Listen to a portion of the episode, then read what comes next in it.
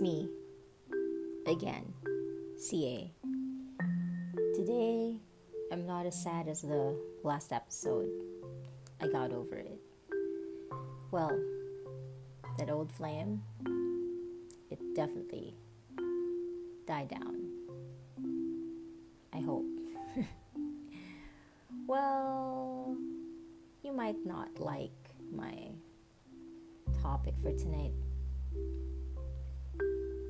it's been a hectic, hectic month for me. So, yeah, you guess it right. Let's talk about my career or work. Well, I've got a new job. Don't judge me. Seems like I have a new job every year. Again, don't judge me. I'm actually looking for something that will last me my work lifetime, my career lifetime. So I'm still praying that this is the one. But to be quite frank with you, as early as now, I'm not yet very sure. It's not that I'm giving up right away, but there's this realistic part of me that also wants to be prepared for whatever. And so I already have my plan B and plan C in place. All right.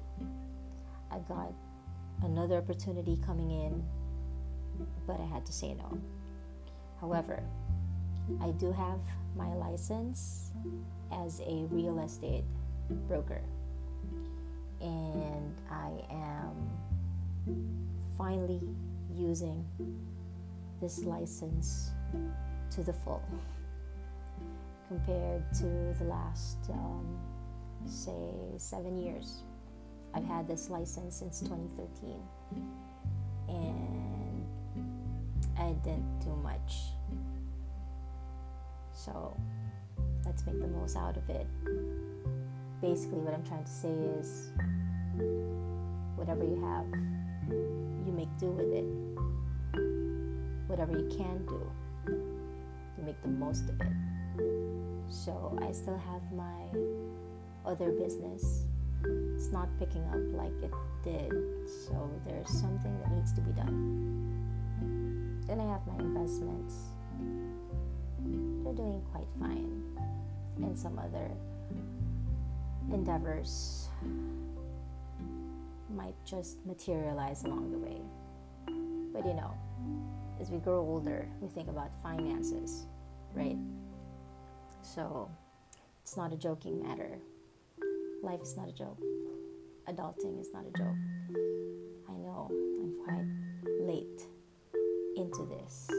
But the most important part there is the realizations and the experiences that I've had. I've enjoyed my life. I did. So there's still no regrets.